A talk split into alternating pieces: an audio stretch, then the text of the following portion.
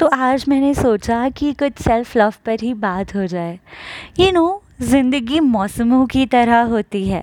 हर पल बदल जाती है, कभी खुश तो कभी उदास सी हो जाती है। और हम आधी से ज़्यादा ज़िंदगी परेशानियों में ही गुजार देते हैं। ज़िंदगी में सिर्फ़ नेगेटिव चीज़ों को देखते हैं। बट हम शायद उस पॉजिटिव साइड को देखना ही भूल चुके हैं। उस पॉजिटिव इमोशन को फील करना ही भूल चुके हैं।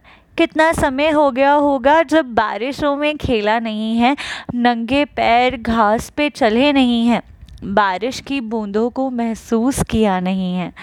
शायद आजकल हम टेक्नोलॉजिकली एडवांस्ड हो चुके हैं और शायद हम अपने आप से नहीं, सिर्फ़ अपने फ़ोन से जुड़े हैं।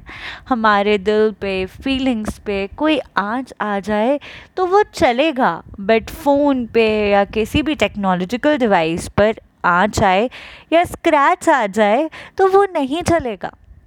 हमने अपने इमोशंस को शायद समझना ही छोड़ दिया है।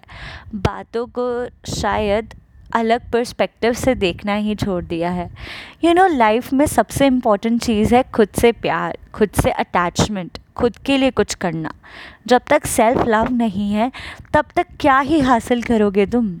कभी तो खुद के लिए कुछ करो, अपने लिए कुछ टाइम निकालो लाइफ से अच्छे गाने सुनो, खुद को पैम्पर करो। यकीन करो कि तुम कहोगे कि ज़िंदगी गुलजार है। शायद हमारे पास आज भी बहुत से सवालों के जवाब नहीं हैं। आज भी हम बहुत सारी परेशानियों से घिरे हुए हैं। पर शायद बाथरूम के वो सुबह बीस से तीस मिनट तो हमसे कोई नहीं छीन सकता ना। बट वो भी हम अपने फ़ोन को दे देते हैं। शायद तुम इतना कुछ खो बैठे हो, उसके साथ साथ खुद को भी खो बैठे हो।